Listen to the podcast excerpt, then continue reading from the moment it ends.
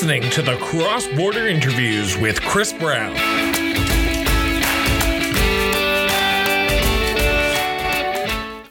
Welcome to the Cross Border Interviews with Christopher Brown. I am your host, Christopher Brown.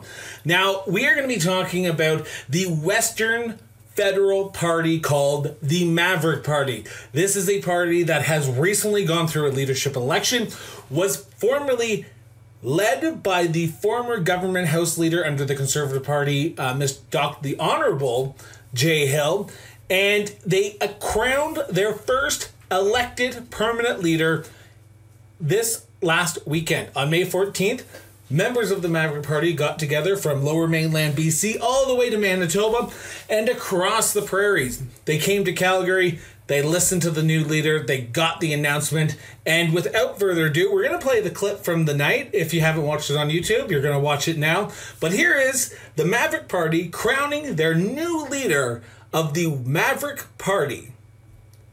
Um, and as for the leadership results, I would like to congratulate Colin Krieger. He won the race at 52%. 52% of the vote. So, congratulations.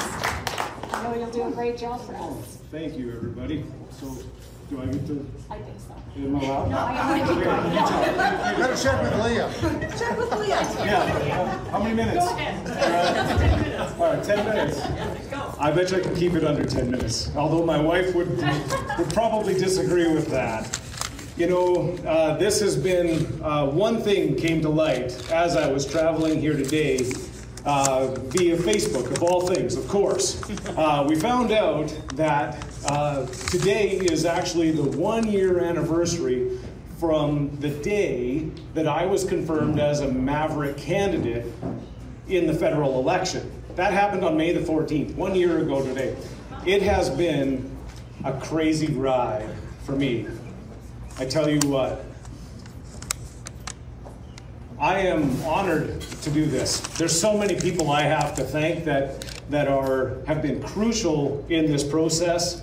Uh, of course, number one has to be my, my wife. she is my rock. She absolutely uh, keeps everything at home, that, which allows me to be able to do this. It's great. Uh, I had a great team at home. Uh, my EDA guys are, are amazing. Uh, of course, it would be absolutely uh, remiss to not thank my campaign managing team of Carmen and Steve. They were great, and uh, they they've been just uh, a huge. Uh, like I just can't overstate their help enough. So what are we doing now? I talked about it during the campaign a lot. Now is the time to grow. Now is the time that I will commit myself full time to making sure that we grow.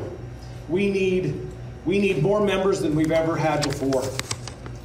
I am committing myself to make sure that I am available at every step of this way to make that happen. My personal goal is to see 500 members in every EDA by the fall. And I'm going to do everything I can. Let's do that.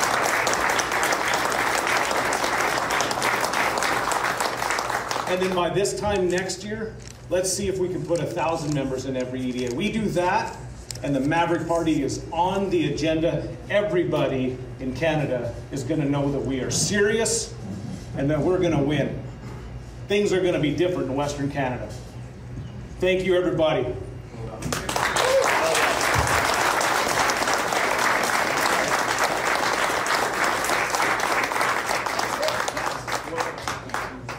I'm not a man of few words tonight, I That, guess. That's a wrap, folks.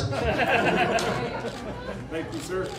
Uh, Actually, now that I've got Jay here, there is one other thing, and this is good. Now, if you go into my personal phone and you look for Jay Hill's uh, contact, it actually comes up as uh, Maverick Aristocracy. That's literally what it says in my phone. And Leah, of course, is part of that as well. And uh, I can never say enough to the structure, to the order, to the experience that you have poured into this party that has made it possible for guys like me And, and Tariq, of course, and oh man, how can I not say thank you to Tariq? Tariq is amazing. Everybody give Tariq a round of applause. Colin Krieger, as you just noticed, is the new leader of the Maverick Party, the only Western federal party that is in Canada. Now, if you haven't already, uh, I would say go back and listen to the interview that we did with Krieger, but I'm gonna uh, with Colin. But I want to just give you a heads up that later on in this episode, we're actually gonna air the entire episode just in case you didn't hear it. So, uh, just stay tuned, and you'll hear then candidate now leader Colin talk about his vision for the party and where they want to go. At the announcement at Big Rock Brewery down in southeast Calgary, I had the chance to chat with Colin. I asked him if he would be willing to come back on the show. He did say yes. So I'm looking forward to actually sitting down with him in a future episode to talk about what he now has to do as the now crowned winner of the Maverick Party heading into 2025 when the next general election is expected to have because of the supply agreement the NDP and the Liberals have together. So we have a lot to discuss today and we have a lot to chat about. But before we do, I want to take a quick commercial break and I just want to go go to the commercial break and we'll be right back with my in-depth analysis of what happened and where the party needs to go. Chat to you soon. We pride ourselves on going beyond that 15 second soundbite by becoming a backer of the show. With a quick visit to patreon.com and searching cross border interviews, you can help continue this show. For as little as $3 a month, your support can ensure we grow and bring new and exciting things to our growing listenership. Click the link in the show notes and back the show today.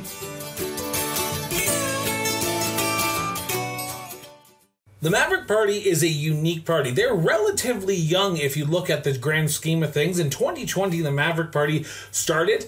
Then leader Jay Hill came out of retirement and got some of his former colleagues, uh, Leon Benoit, Meredith Meredith, and they got together and they formed this party, the Maverick Party, because they were sick and tired of hearing time, time, and time again that the conservatives and the liberals were just taking for granted the western provinces and they would not traditionally campaign out here because they would traditionally campaign in Toronto, Montreal, lower mainland BC because that's where the vote rich areas are. So they would traditionally forget about it and when it came to the House of Commons sittings and voting, they would traditionally try to buddy buddy up with Quebec and they would then forget about Western Canada.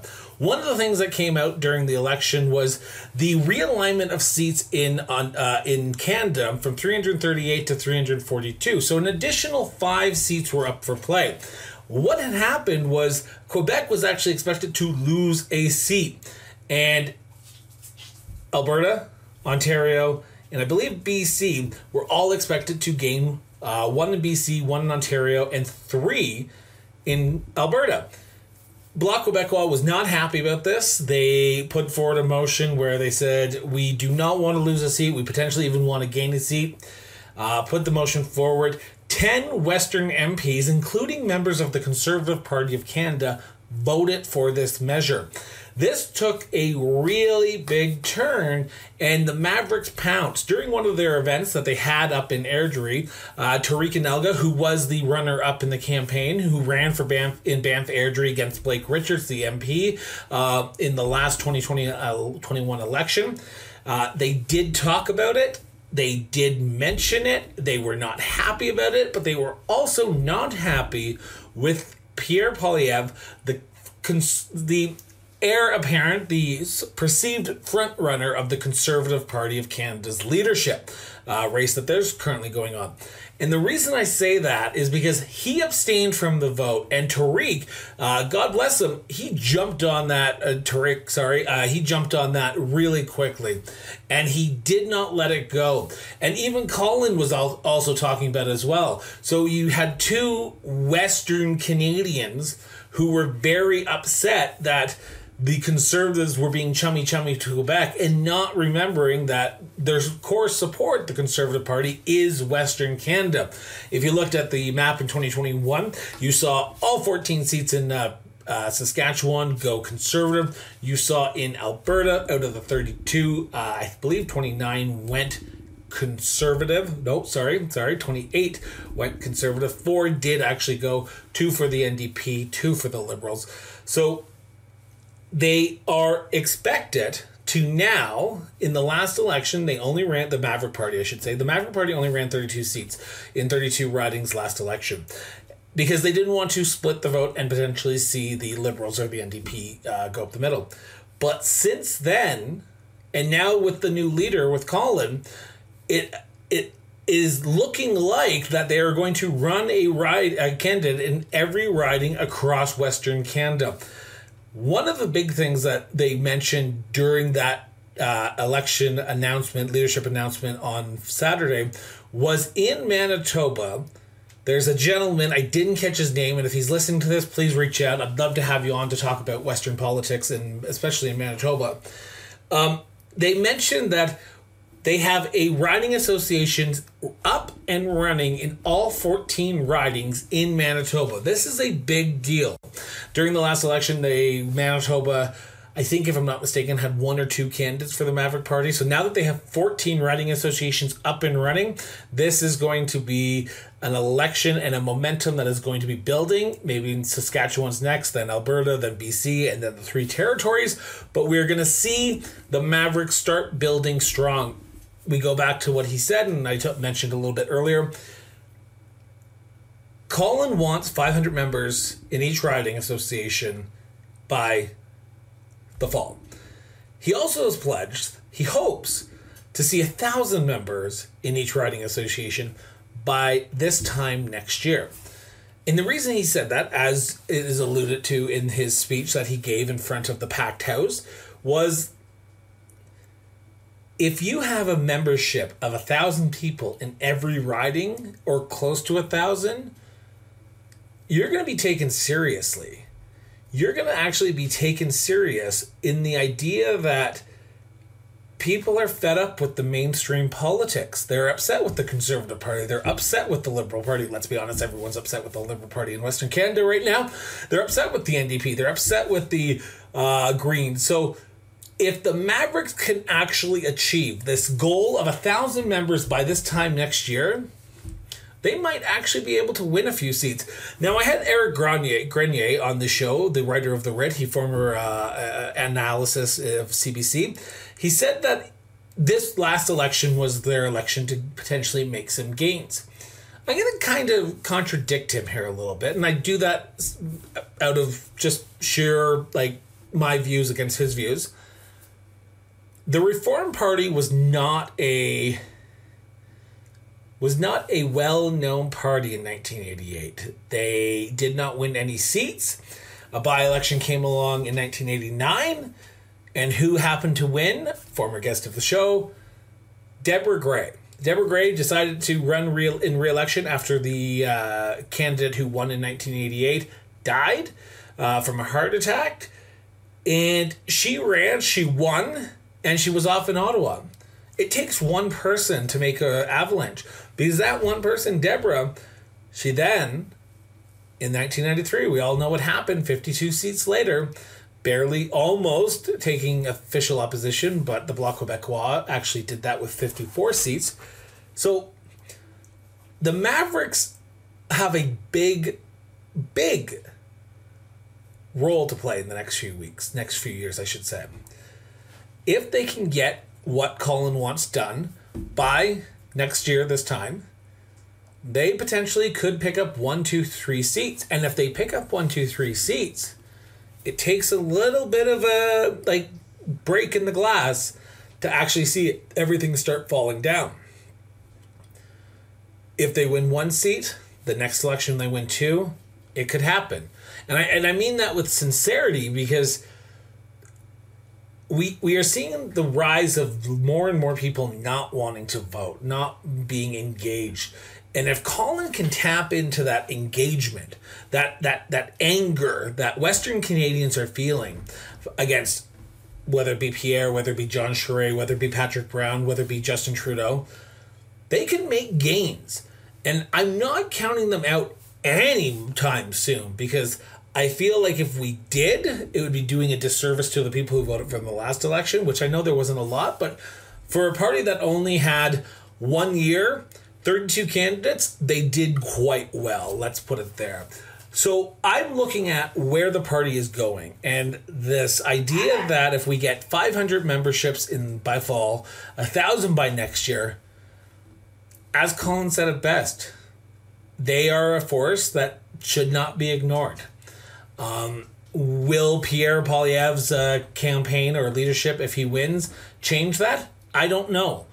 Um, I don't know that, and I hope Colin can get out and actually tour the country, meet with the Canadians from Manitoba to Saskatchewan to Northwest Territories to the Yukon to Iqaluit, all over the country. I'm just hoping that he does because if he does, he has a great shot of being elected as a MP in Ottawa for Western Canada. So I'm going to be right back after a brief message, and then I'll come back for the introduction of the interview that I did with Colin back in April. So we'll be talk right soon. Calgary, Edmonton, Vegreville, St. Albert, Drumheller, Medicine Hat, Fort McMurray, and Peace River. These are some of the communities this show has been heard in. By advertising with us, your advert will be heard by countless Albertans and Canadians. Visit the link in the show notes to advertise with us today. So, like I said, we are back and we are going to be airing the episode that we did with Colin, the new leader of the Maverick Party when he was the candidate running in the leadership of the Maverick Party. So, if you haven't already, please stay with us the entire time. It is about a 45 minute interview, and we'll be right back after that. And then we'll wrap up and we'll talk about where we're going to be hopefully having a chat with uh, Colin later on. So, talk to you soon. Welcome back to another great edition of the Cross Border Interviews with Chris Brown. I am your host, Chris Brown, and today I am honored and pleased to have our guest on. He is currently crisscrossing Western Canada, running for the leadership of the Maverick Party, and that is Colin Krieger. Colin, thank you so much for doing this. It's an honor and a pleasure to have you on the show. Oh, um, I'm really glad to be here. Thanks for having me on. Uh, so, Colin, uh, I ask, I start all interviews off the exact same way. You are no exception because you're a politician. Where's your sense of duty to serve come from? I have, I am a parent, and I'm just becoming more and more concerned that uh, we need to make some major changes in Western Canada. And if I have the ability to do so, then it is it's my duty to do so. And so I am a I'm a dad. I'm now a, a grandparent, and uh, I want to do it. Um, yeah, it's important to me. Now, uh, before we get into some policy questions, let's learn a little bit more about Colin and who Colin is. um, politics is a strange beast to get into. It is a, a unique elephant in itself. Where did politics come from for you? Have you always been interested in politics? Was politics something that was discussed at the family table as a young boy? What, where did politics come from for you? I've always been involved in, not involved, pardon me, interested in politics, just like you said. I've always uh, just thought that it was extremely interesting and important. I followed it avidly uh, ever since I was a teenager.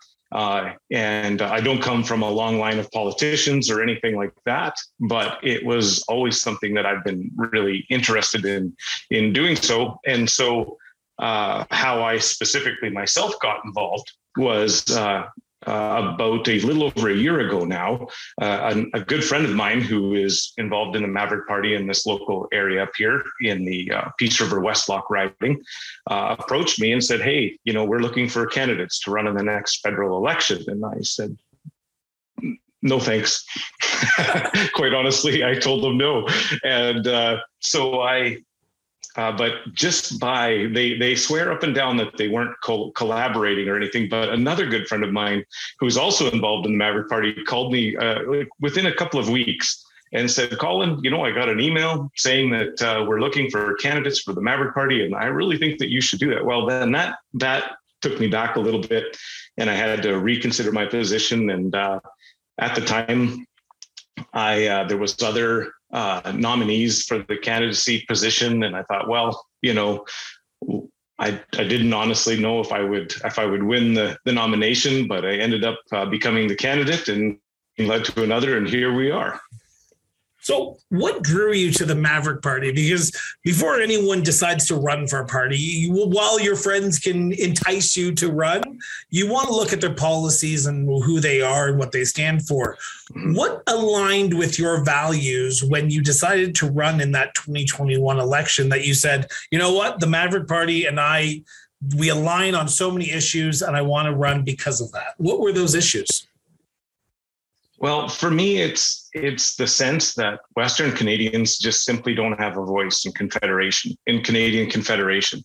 We are uh, muted at best, uh, ignored at worst, on so many different issues. You know, if, as if our interests align with Eastern interests, then we will often get it. But um, on so many different things, whether it be energy policy or um, any of these other types of policies that would uh, unfairly target the West. Uh, you know, and that has been something that has bothered me for a really long time.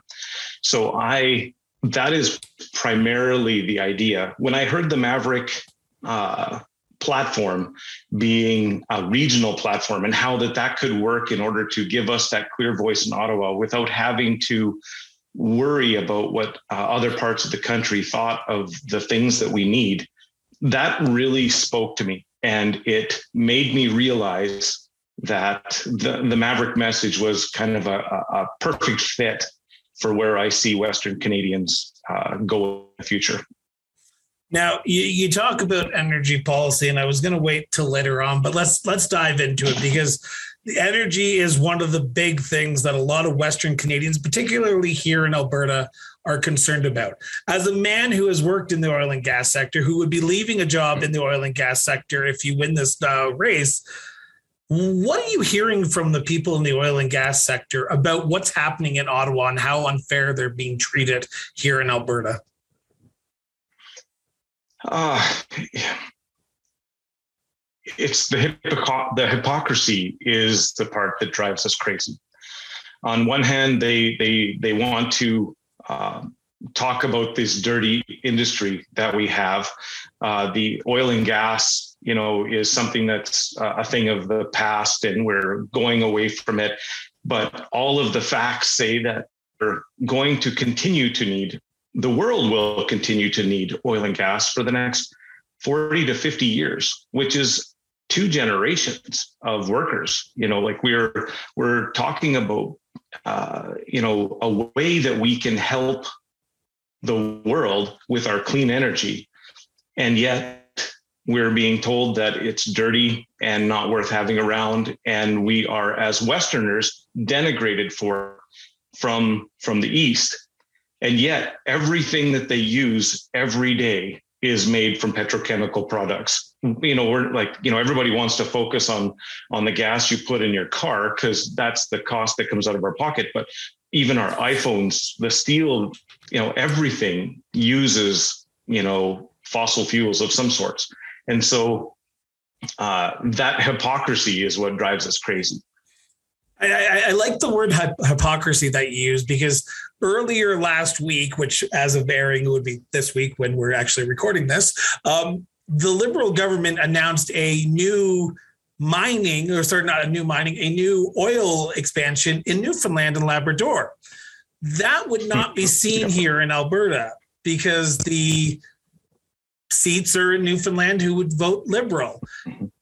Is the Liberal government with Justin Trudeau as prime minister pitting East versus West in this anti-oil crusade against the Alberta oil sands? I don't think it's just in regards to that. I think that the divisive nature of the liberal government and their ideology is is apparent throughout. It's on so many different things, whether it be race or or even religion sometimes, or uh, or the oil and gas policies. There's so many different ways that we are being pitted against each other.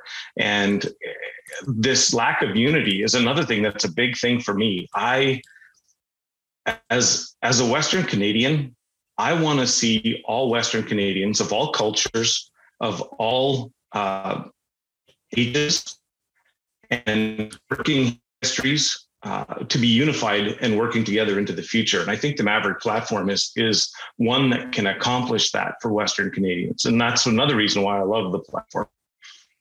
So you, are crisscrossing uh, Western Canada right now. You were in BC, if I'm not mistaken, earlier this month. You're you were doing you are in Alberta a few times. Well, you live in Alberta, so you're here in Alberta a few times. Um, what are you hearing? We we talked about the oil and gas sector uh, sector and the hypocrisy that you're hearing from the workers with the what's going on in Ottawa. But the I don't want to say average day to day person in Western Canada, but what are you hearing from Western Canadians, and what how can you address it? Uh, frustration. If I had to pick a single word, it's probably frustration. Uh, and it can manifest in a lot of different ways. Uh, I I hear it uh, quite often that from people that just say they want to separate. They believe in Western independence. Uh, you see that a lot in Alberta and a lot in Saskatchewan, um, although not only there. I've heard that also in BC when I was there. They just there's a lot of people that just don't see uh, confederation as something worth fighting for anymore. But that isn't across the board. I see uh, I see also people that just want to see our position inside of our provinces to be strengthened to the point where we can push back federal overreach on a host of different issues. And so the frustration is is prevalent but how they express it is is different depending on just it, i don't think it's even regional. It's just depending on who you're talking to. Um, even age groups can make a difference with that. I, was out at the uh, Airdrie AGM that was held here in, I believe it was late March, where you and Tariq both gave a speech. I took some photos there, and I listened to both of you speak, and I was I was impressed by what you said that Uh, on, on this topic of Western separation, Western autonomy, you, you talked about how you had to get it right. You had to get it right because you had one really good shot of doing it. And right now, as you said, if you talk to people up in say rural Alberta, rural Saskatchewan, their opinions are going to be different from what you hear in Edmonton, Calgary, Regina, Saskatoon.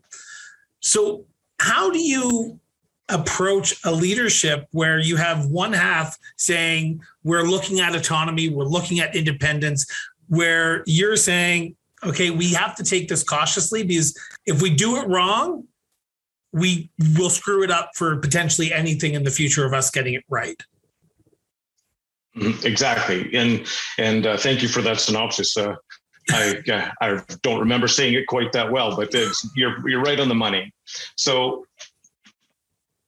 just to be absolutely clear, uh, I am not uh, of the opinion where I think that Alberta needs to stay or any of the provinces need to stay. I I believe that if the western provinces wanted to become independent that it would be a good thing.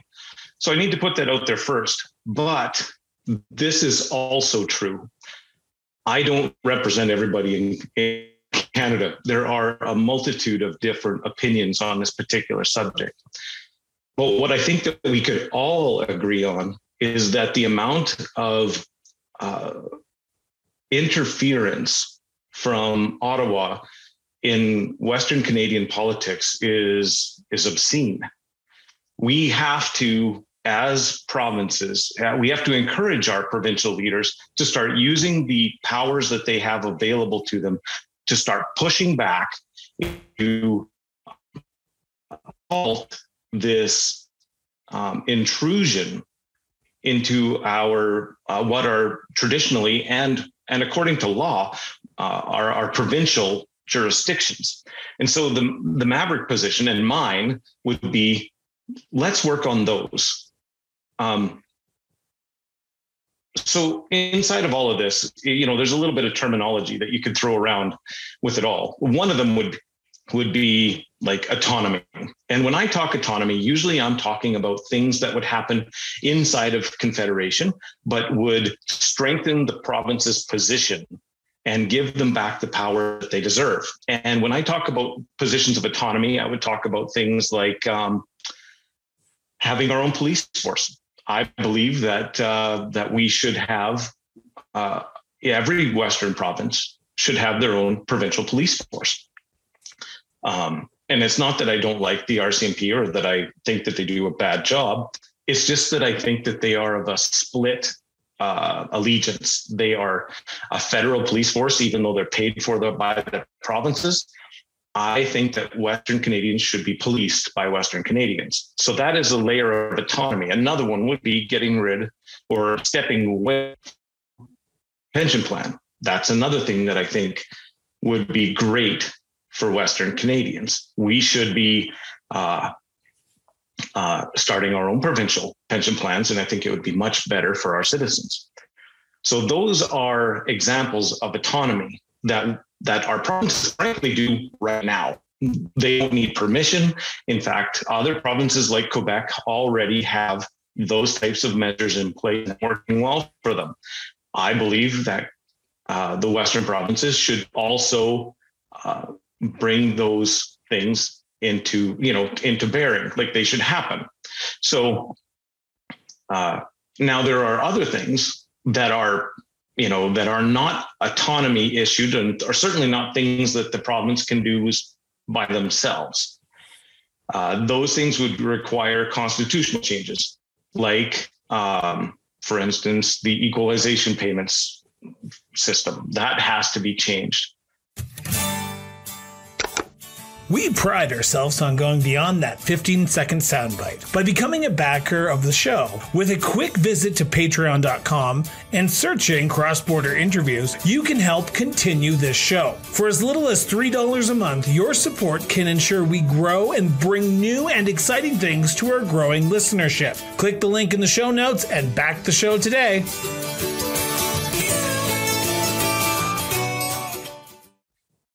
You think you so, could change it though? And I'm not no. trying to play devil's advocate here because Quebec and Ontario will will fight tooth and nail to keep that equalization right. payment in place. So as much as we mm-hmm. want to go in and change it, right. our system is screwing us over where the two largest provinces with the largest populations get the bigger votes. Correct. And, and, you're right. And so that's why I want to make the distinction between uh, autonomous things that the provinces can do right now and, and then these other things that the West could really use, like getting rid of equalization. Um, but they require constitutional change, which makes them, frankly, difficult to the point of being impossible because of the political will isn't there from the rest of the country. And then we, of course, come to the, the, the separation issue, right, or the independence issue, and that is where you know uh, Western Canadians would decide province by province that they wish to have a vote and decide whether or not they are going to remain within Confederation or to become independent. At that point, they would have, should that measure pass, should that vote, that referendum pass, then they would be in a position of power to negotiate on those other constitutional issues. Because right now like you said we don't have we don't have the the power or the negotiating position to really make those things happen like you like you said we we talk about uh, Western ideology, Western values, sort of the autonomy that we can do right now. I want to get on the record from you. What are Western values? Because there might be people here listening to this in Eastern Canada, and I know they are not your voting base. So, really, why they're listening? Hey, welcome to the show. But uh, this is for a Western audience. What would you say are Western values that Eastern Canadians don't understand our Western values? And and this is a this is a bit of a tricky one because you know, there are obviously going to be people in other parts of the country, and we, you know, it's not like we have a patent, uh, a patent on these on these values, but they are predominant within Western Canadian culture, in my opinion. Uh, uh, having grown up here for my whole life, uh, having raised kids, grandkids, you know, uh, my my great grandfather uh, homesteaded in this area back in the 1930s. Oh, wow. And this yeah right like you know i'm uh, those guys knew how to work you know what i i don't live terribly far from the old original homestead and uh, i've i've tried to you know uh, break land uh, without big equipment and it's hard work so i respected all those old guys but that I respect them now. I respect farmers of today because I wouldn't be able to get up the crack of dawn and do what they do. So God bless the Canadian oh. farmer as well.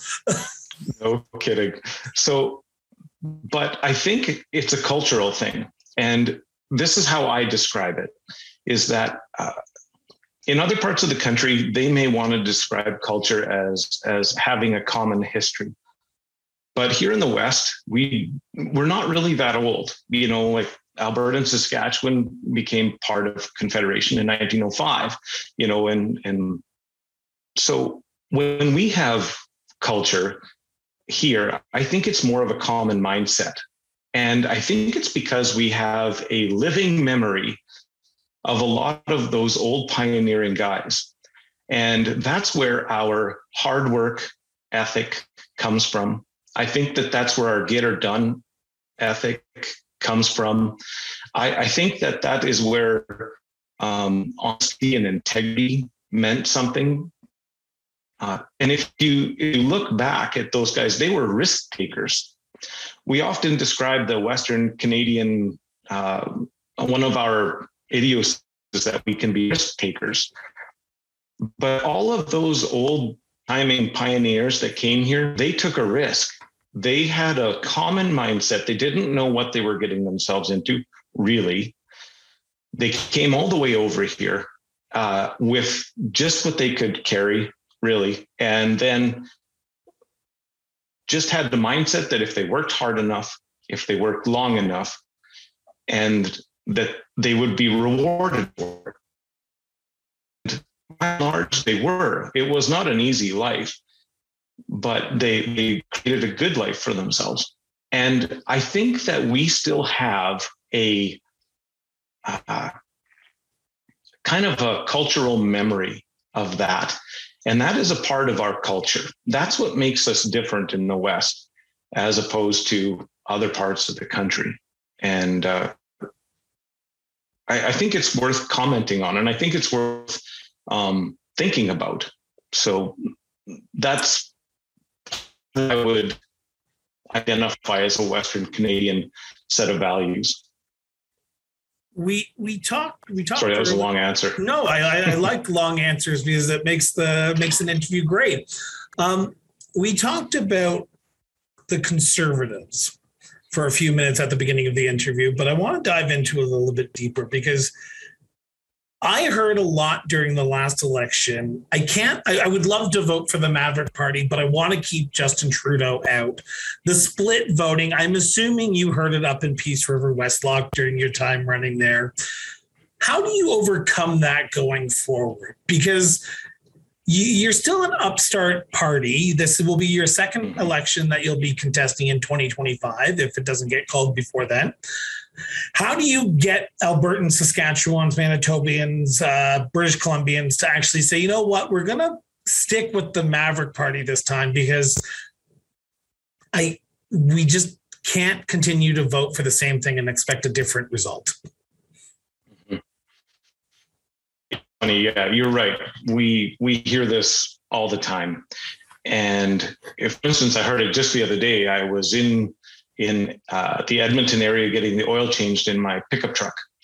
As you can imagine, it's been seeing quite a few miles, and it was time. So I went in there, and uh, the young man that that took my truck into into the dealership, uh, inputted it into the system, looked at the kilometers, looked at the last time the oil was changed, and said, "Wow, what do you do?" You know. So I I told him what I was. I'm running for the leadership Maverick Party, and he recognized it, and he said, "Oh, that's great." I says, I love the Maverick Party. I, I think that that's a, they have a great platform. And I, so I asked him, "Do you have a membership?" Then he says, "Oh, no, I don't think I could get involved until you're bigger." until you have more, you know, you have more members or something. And I, I looked at him and I kind of gave him one of these and I said, you know, it's kind of a chicken and egg thing you got going on there. Like, uh, you, you know, you have to have people join if you want to get bigger. And he, he laughed and uh, whatever, we, we talked a little bit more about that. But right now, what I've been telling people is forget about splitting the vote. According, you know, because of the, uh, you know, the the liberal NDP semi-formal coalition, whatever you want to say about it, they've given us a terrible gift. We have time. I'm not asking anybody to vote right now. Of course, there's no vote to be had in the near future. Well, what there's a vote I'm for leadership. Oh yeah, well, okay, for me, yeah, of course, yeah, yeah, yeah. yeah. I mean, I mean, a federal, a general that, federal election. Agreed. I just, just wanted to, to throw fair. that right. out there. You that know people I mean. do need yeah, to buy a membership yeah. to vote for you.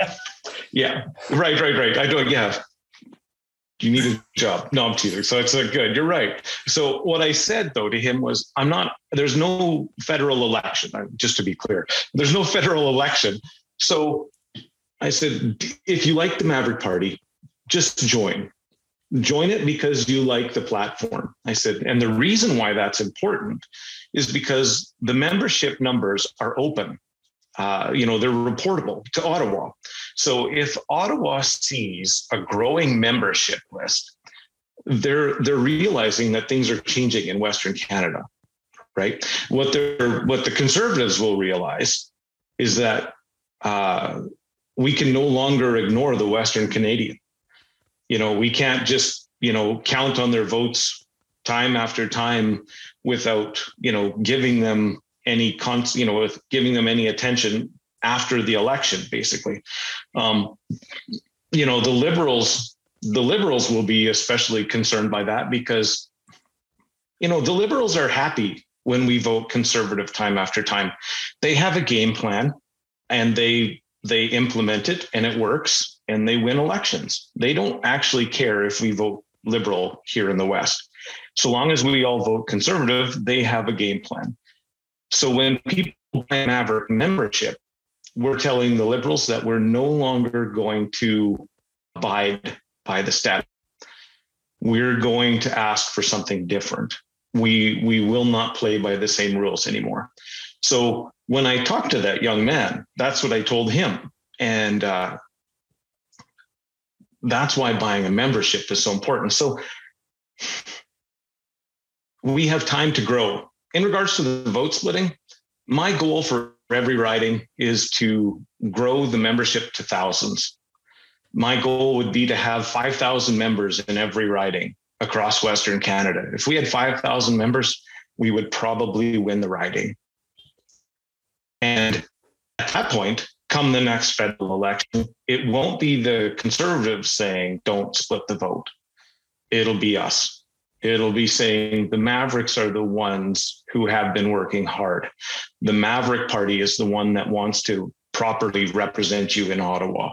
The Maverick Party will be the one that gives you that voice that won't be muted, that won't be diluted, and and don't split the vote because the Mavericks, you know, have done the work for you.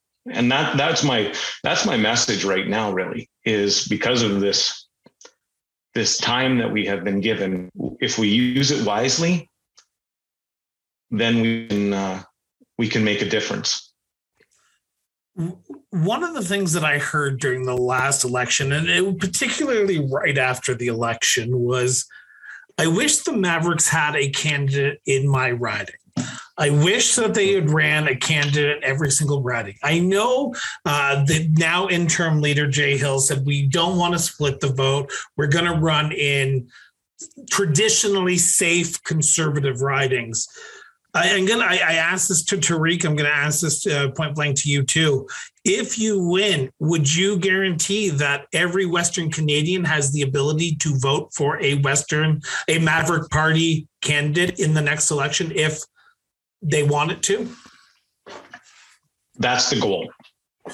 Now, that being said, uh, we will make sure that every candidate that we have is a quality candidate. That's my caveat to that statement. Uh, I'm I won't parachute candidates into ridings. I won't uh, I won't just accept a candidate based on an email.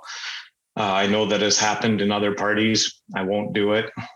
Uh, we we want to make sure that if that candidate does get elected uh, into the parliament, that he's he or she. Uh, forgive me if I do that. By the way, I don't know why I have this here ticket. It was pointed out to me. I often say he, and it's not that I'm not sensitive, but there's plenty of extremely talented um, lady uh, MPs out there that I would, you know, would be a welcome addition into the Maverick Party. So don't, if I say that a lot, please forgive me.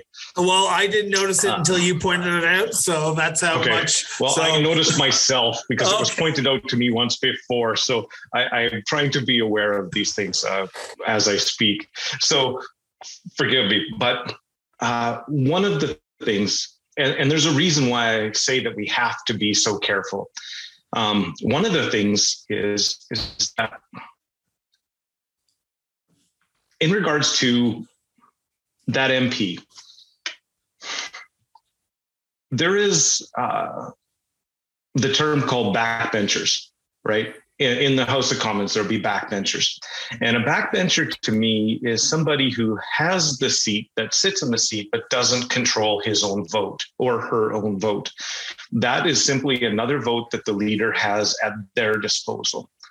And that is not right that uh, that is not democratic in my point of view and will never happen in the maverick party. We are not going to have the party whip if you want to if you know the term.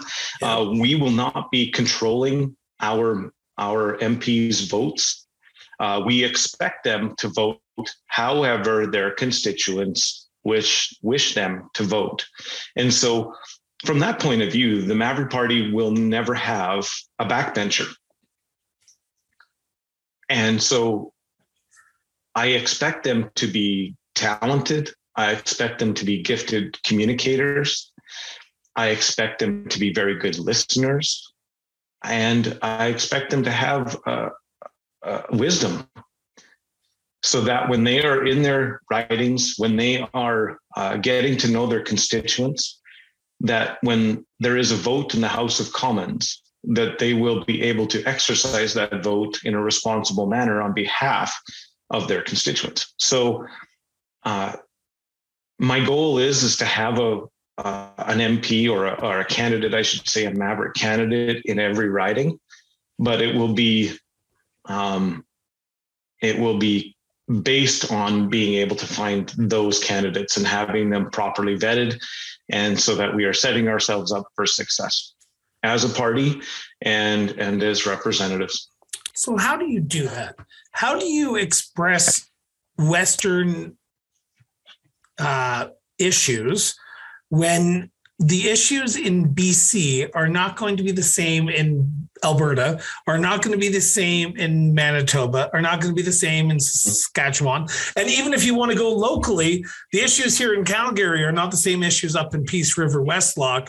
So, how do you get a party together who have independent minds but also advocating for the best interest of all Western Canada? Because it seems like a very tricky tightrope you'd have to walk there. It's true. And of course, behind closed doors, uh, the Maverick Party caucus is probably going to have some extremely lively debate. I suspect we're we're going to be hashing these things out, trying to make sure that we are um, operating within our our policies and our guidelines, because that will be the framework that we work out inside of. Right, no matter how you vote, it needs to be consistent with the policies and the guidelines of the Maverick Party. Right, no matter you have to be able to justify your vote based on that because that's the platform that you were elected on. So now eh, you're right, it could be tricky because you're, you know, on some things, there's going to be no no dissent. Everybody wants a balanced budget. We can all vote on that one. I think that, well, yes, we all want a balanced budget. That's that's something we would agree on. Now, uh, if it was firearms legislation, there would be more debate, I suspect, from an inner city type of a riding to a, a rural riding. And uh, we would talk about a lot of things on that particular issue. We would talk in regards to firearms issues being more in regards like a property rights thing instead of actually being about the gun itself. It would be more about property rights, and we would address it in that manner. So, even though there is the potential for having the odd split vote, even within the party, I still think it's worth it because that's democracy that is how the country is supposed to be run. So you have. I'm just. I'm just cautious of time here. We're about uh, 35 minutes into mm. this interview, and I just want to make sure that we get a, a lot in. Uh, I, I, should have asked this question before we started talking about policy, but eh, let's do it now because that's the great thing about my show. I get to put the questions wherever I want to. Um, You've decided to put your name forward for the leadership of the Maverick Party. If elected on May 14th, you will be the first permanent leader of the party. Why did you do that? Why did you put your name forward? What about you makes you believe you would be the best leader to lead this party into the future? I have a track record of being a good team builder. That is probably one of my strongest skill sets is being able to understand where people are coming from, uh, being able to uh, see different perspectives, making sure that everybody is put in the right spot. And that is going to be, I think, especially at this point in time, crucial to the Maverick Party. When we are going from this um, this stage of, of uh, a brand new party to becoming that next step into a well organized, hopefully well oiled machine into the future, uh, where we can um, inspire confidence uh, with our electorate that they're not, they don't feel like they're they're taking a chance, but they're voting for something that they actually believe in. And so my goal, and, and I, I believe I have the skill set needed to do that, to build that team uh, and, and work with the people that are there already and, and bring in new people to, uh, to make sure that when we're ready, when that next election is called, you have a lot of work ahead of you for the next few weeks before the um, oh Oh, did I interrupt you? I'm sorry. I cut out on you? Yeah, you cut out there. So I'll let you continue before I ask my next question there. Sorry. Okay. I, I was just going to say, and, and age might have a little bit to do with it too. I am, like I said before, I'm a grandfather and I've had some time to uh, develop um, uh, just some of those skills over time. And I think that now is the time where I have enough uh, it's just the right time of life for me to be able to do this, uh, where I everything just seems to line up perfectly that I can take on this job and devote my full attention to it. It means leaving the area quite often. You you will have to travel to Manitoba, Saskatchewan. I, I saw via your uh, social media pages that you're going to be in Saskatchewan in a, a few days, um, and you'll be in BC this is a lot of time away from home. Uh, are you ready to get out there and actually do the hard work? Because I think a lot of party members would be looking at the new leader and saying, if you're just going to stick to Alberta, then I want I want someone who's going to represent all of Western uh, Canada, not just mm-hmm. Alberta and Saskatchewan, where it may be easier to find Maverick voters. Do you think you are up to the challenge to go into Chilliwack, to go into Dauphin, Manitoba, to find those Maverick Party supporters and speak to the to to disenfranchise conservatives, liberals, because you can't just win with uh, disenfranchised conservatives. You have to win with a coalition of people. Do you think you can do it? Yeah, I frankly, without, uh, I think I'm working on proving it right now. I have been uh, working to get out there as much as possible. Um, I, I got to be fair about this too. Like I have four kids of of my own, uh, but they're all grown up and out of the house now, and I'm very proud of them. Uh, they're all making their way. I, I often joke about uh, that which one of them is the black sheep, and I haven't been able to figure it out yet. So they're all good, but I am also a foster parent. Uh, my wife and I, about six years ago, decided that we would get involved in in the foster parent program, and uh, we have three awesome uh, siblings in our care right now. And they've been in our care now for three and a half years, and they will remain in our care um, probably until they're all adults. It's not common within the foster care system, but it's the way that this is going. So I actually had to talk with the foster care system prior to me accepting this uh, this leadership bid because uh, I can't I can't sacrifice my home my my kids or anything here for this. Uh, you know, there are priorities, but we have looked after them. I can do it.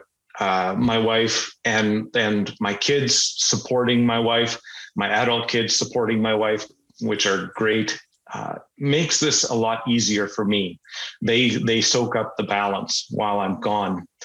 I will be traveling a lot since the middle of oh shoot i gotta remember it'd be probably march i've put on about 12000 kilometers since then since the middle of march already.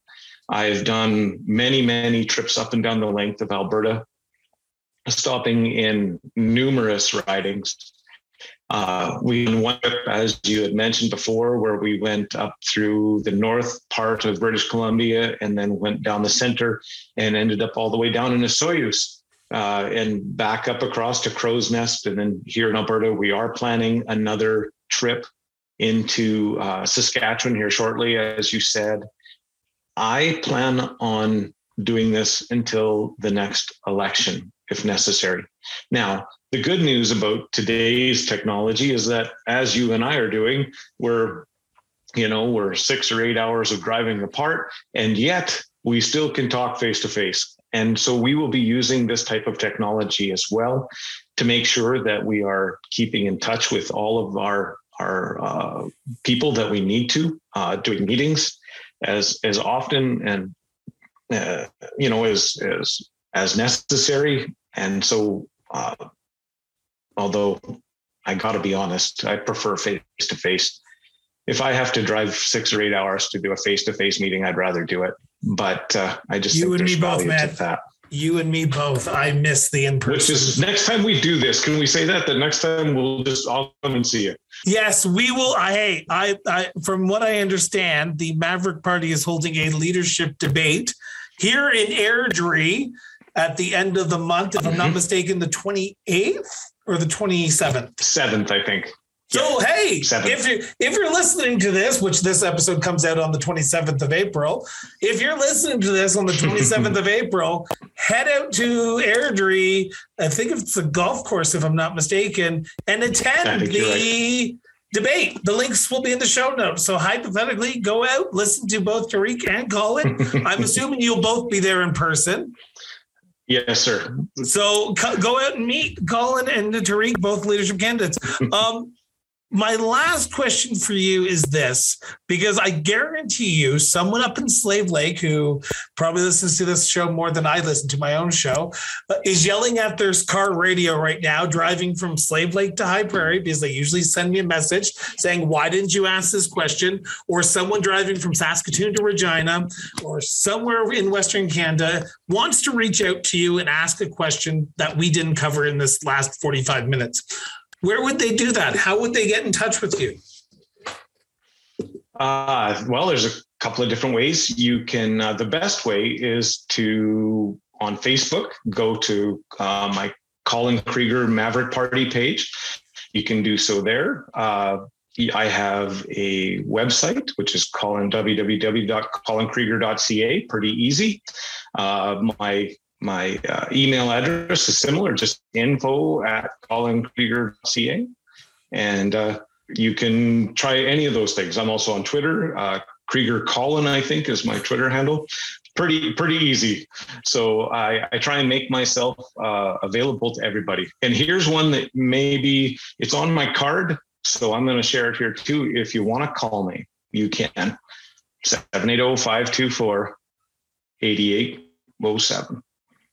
780-524-8807. Send me a text. And Yeah, 524-8807. for those who have listened to the show before or followed along uh, while watching this, the links to Colin's information are in the show notes. So if you're watching this on YouTube, scroll down, the information's there. If you're listening to this on your car radio, pull over.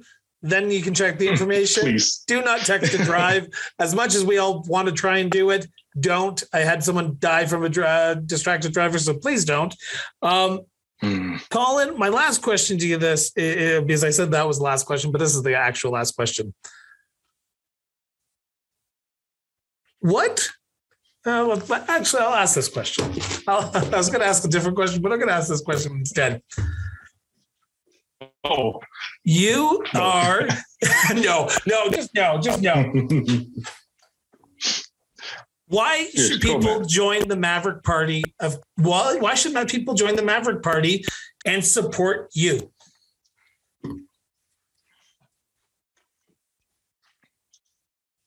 I think that we can take this to the next level. I think that we can take the Maverick Party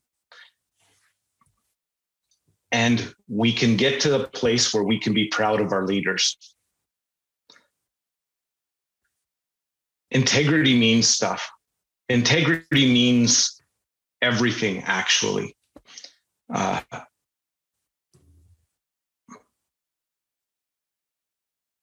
I have a hard time with that one because I know that I I know that I will do a good job.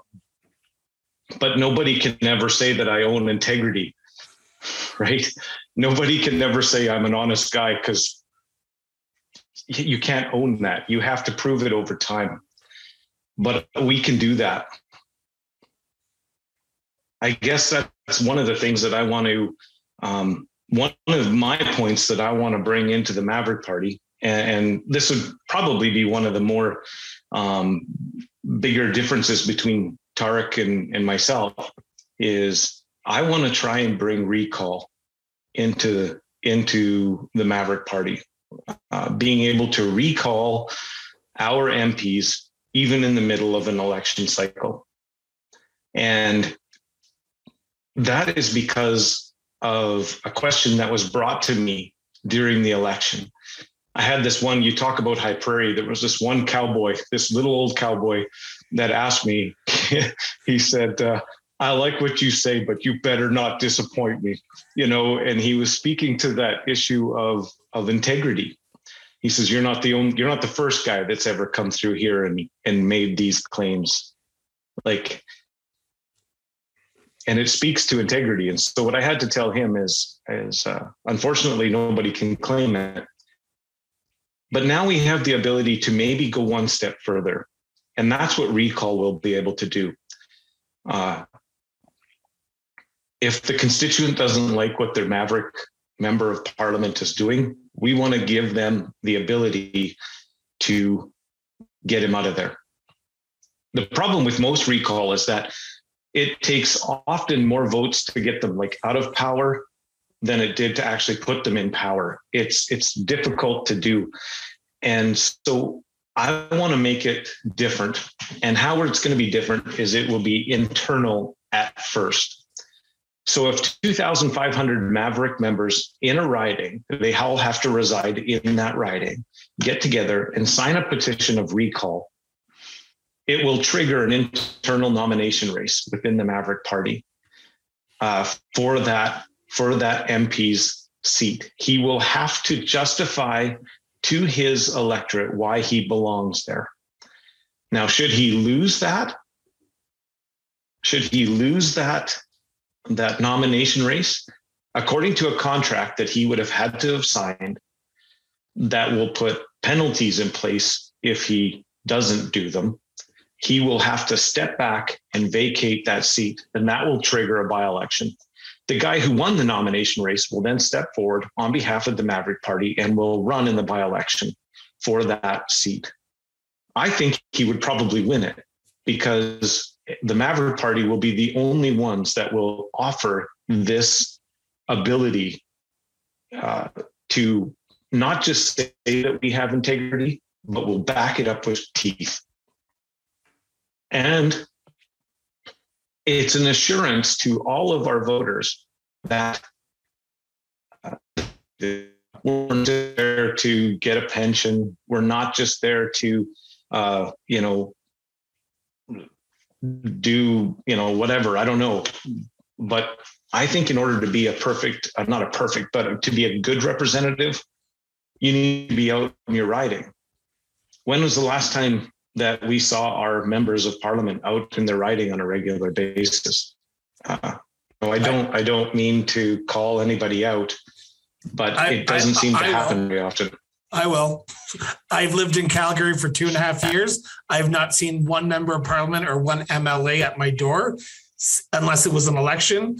Two, when I lived up in Slave Lake for five years, Foster, Alberta, I yet again yeah. former Liberal candidate up there. I never saw Arnold Viersen. Yeah, and we that that shouldn't be. I want I want the Maverick MP to be accountable electorate. You know, yes, you know, an, an MP is in Ottawa like six months of the year. That that's true from what I understand. That's kind of the number.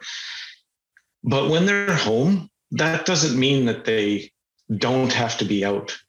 They should be doing scheduled meetings. I think, even if it's just in a coffee shop, I'm going to be in this coffee shop from this hour to this hour. Come and sit down at the table with me so that I can know how you feel, so that I know how to vote when I get to the House of Commons. What do you, what are the issues that I should be bringing up for you?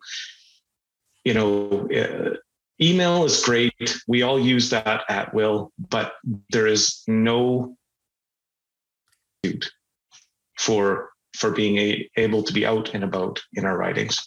And so that is why I know some people are kind of concerned in regards to that. They think that there is a potential for chaos. Um, holds people to account. Yeah, it holds people to account. And I think that if our members of parliament, the Maverick members of parliament, know their job, they're not going to have a problem with that. We never have to exercise this ever because our guys will just know what to do. I want I want our constituents to smile when they say our names. Yeah.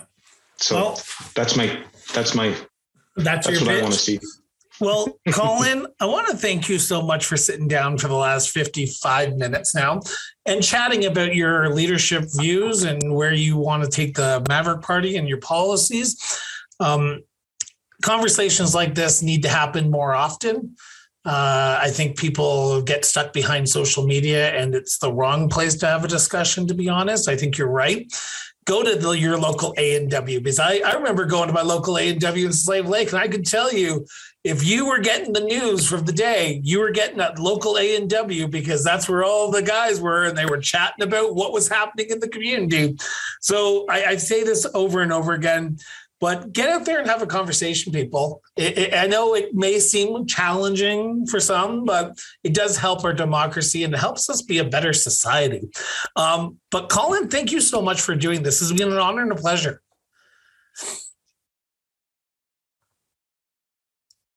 Yes. Did you hear? Did you hear any of that? Probably not. Eh? Uh, you cut out. You cut out a little oh, bit. Sorry. No, I, I, said thank you so much for doing this. This has been an honor and a pleasure. Oh, uh, it's been my honor, and I, I, appreciate every minute of it. Thank you for uh, thank you for being so patient. I know it's been a little while in the in the preparation of making this happen. So thanks. We got to sit down. Well. That's all that matters. So with that, I want to thank everyone for tuning in for another great edition. We'll be back tomorrow for another great episode of the Cross Border Interviews with Chris Brown. Have yourself an excellent day, and remember, guys, just keep talking. So I want to thank everyone for tuning in for another great edition of the Cross Border Interviews with Chris Brown. Uh, I have been Chris Brown, your host. I am pleased and honored to have had Colin on the show. I've been pleased and honored to be able to attend the leadership uh, election announcement in uh, Calgary here. And I want to take a moment and just say thank you to the listeners and to the viewers. Over the weekend, we actually passed 500,000 download streams of our show. That's over half a million people tuning in to our show to listen to us jabber on with guests, with people from all backgrounds to talk about whatever we want. Because that's right, it's my show and I get to do that. Uh, this is episode 376. I am so happy to bring uh, the next 375 episodes to you. We are going to be going a little bit different than we traditionally have. Uh, we made the decision uh, back in April that we'd be doing 15 episodes a month. I tried to do is 15 episodes scheduled scheduled 15 episodes a month. We might have some live episodes throughout the month, but overall 15 episodes each month. So that's three weeks of episodes for four weeks and then we'll take a week off every time. Uh, we do have our weekly uh, live episodes. If you haven't subscribed to our youtube channel these are we're going to be trying to do some more live streaming. We're going to be bringing you some more content as we go along. So with that i want to thank everyone for tuning in. Thanks everyone for tuning in for the last 375 episodes. I hope you enjoyed 376 and we will be back tomorrow with another great edition of the cross border interviews with chris Brown Brown. Have yourself an excellent day. And remember, everyone, just keep chatting. Talk to you later.